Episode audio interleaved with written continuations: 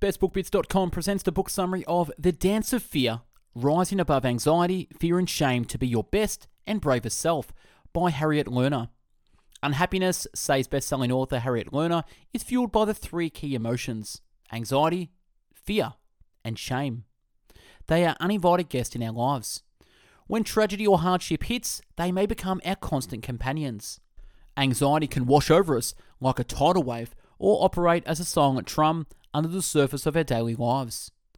No one signs up for anxiety, fear, and shame, but we can't avoid them either.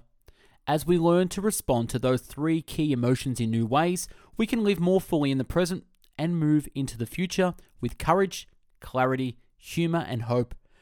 On with the book summary of The Dance of Fear.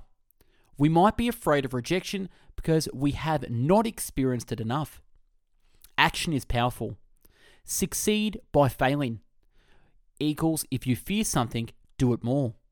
Risk feeling ridiculous equals take health risks. There will always be shame. Inviting fear and motivation matters. When we are rejected, we might be frightened by our own rage. If you are terrified, keep showing up and hang on to your humour. Experiences bring comfort. When speaking, establish a connection. Make the subject clear. Let others make their own conclusions. Don't go on too long or you'll lose them. Figure out when you can be spontaneous and wing it, but prepare. Meet people where they are. Make others feel at ease. Treat every commitment and question with respect. Don't pretend you have all the answers. And you can't make anybody hear you. You don't always get over your fear, but remember to breathe.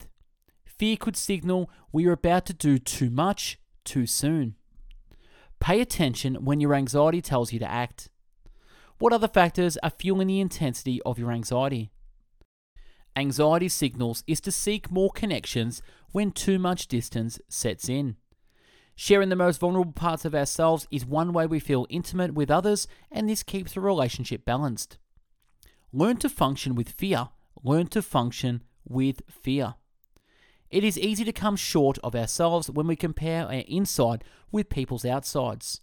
When relationships get stuck in too much distance or blame, we can be sure that anxiety is the driving force and the capacity to calm down and think rather than automatically react is where the real change begins.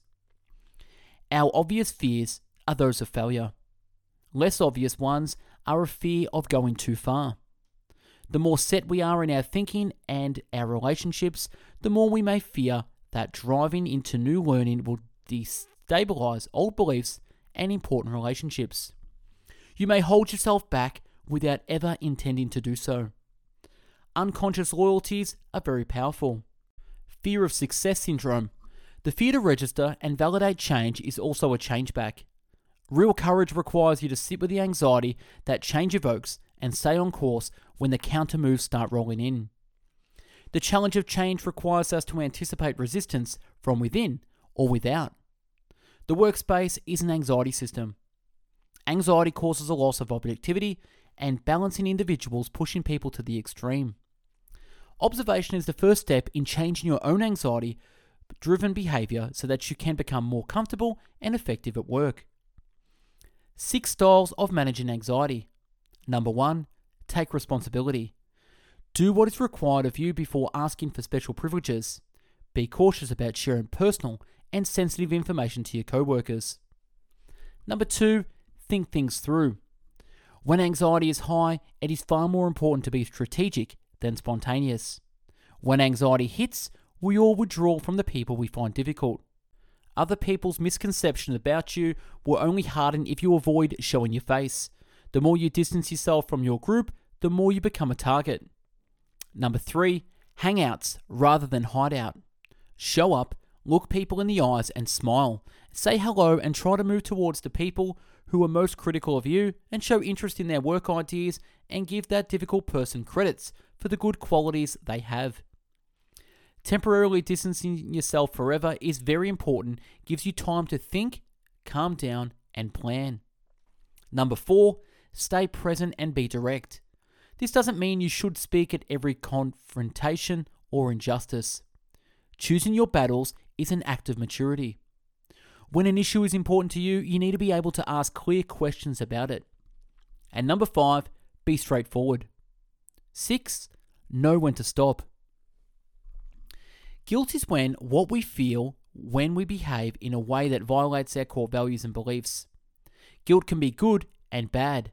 It's good when it helps us regulate our behavior by jolting, is when we stray too far from being the decent, honest, responsible person we aim to be. Shame is linked to who we believe we are deep down. Guilt is about doing, shame is about being. Shame can also be secondary, that's when we feel it on behalf of another person. Don't be silenced and passed as something you are not. When you tell the truth, you create a space for more truth. Me being real helps someone else become real. Shame keeps more people from showing up that fear. Shame feels intolerable. Many people can apologize for what they have done, but not who they are. Speak not because you expect results, but because you want to reclaim your own sense of honor pride, and self regard. Sometimes we don't like our appearance because we've learned not to. Our society does not promote self acceptance because it does not sell products. When a person shames another, it's not about you, but their own shame. The world is in a way that what is not named does not exist. Discourse. And last, be brave and acknowledge your unhappiness. And if you can do this, my unhappiness will help me be brave. And that's a wrap on the book summary of The Dance of Fear. This summary was written by Cindy Dalamini from the Best Book Bits family.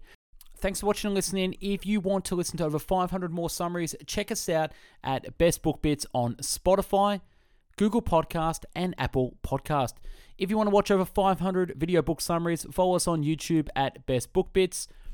And if you're into the written book summaries, follow us on bestbookbits.com, where you can read over 500 book summaries at your own leisure. If you want to join the Best Book Bits family, we run a free book club at bestbookbits.com forward slash book club. And you can also find us on Facebook at the Best Book Bits Book Club. If you want to be updated with the latest book summaries, pop your email in the link below. Thanks for watching and listening. Hope you got something from this. Go out there, rise above anxiety, fear, and shame to be your best and bravest self. Have a great day. Take care. Bye bye now.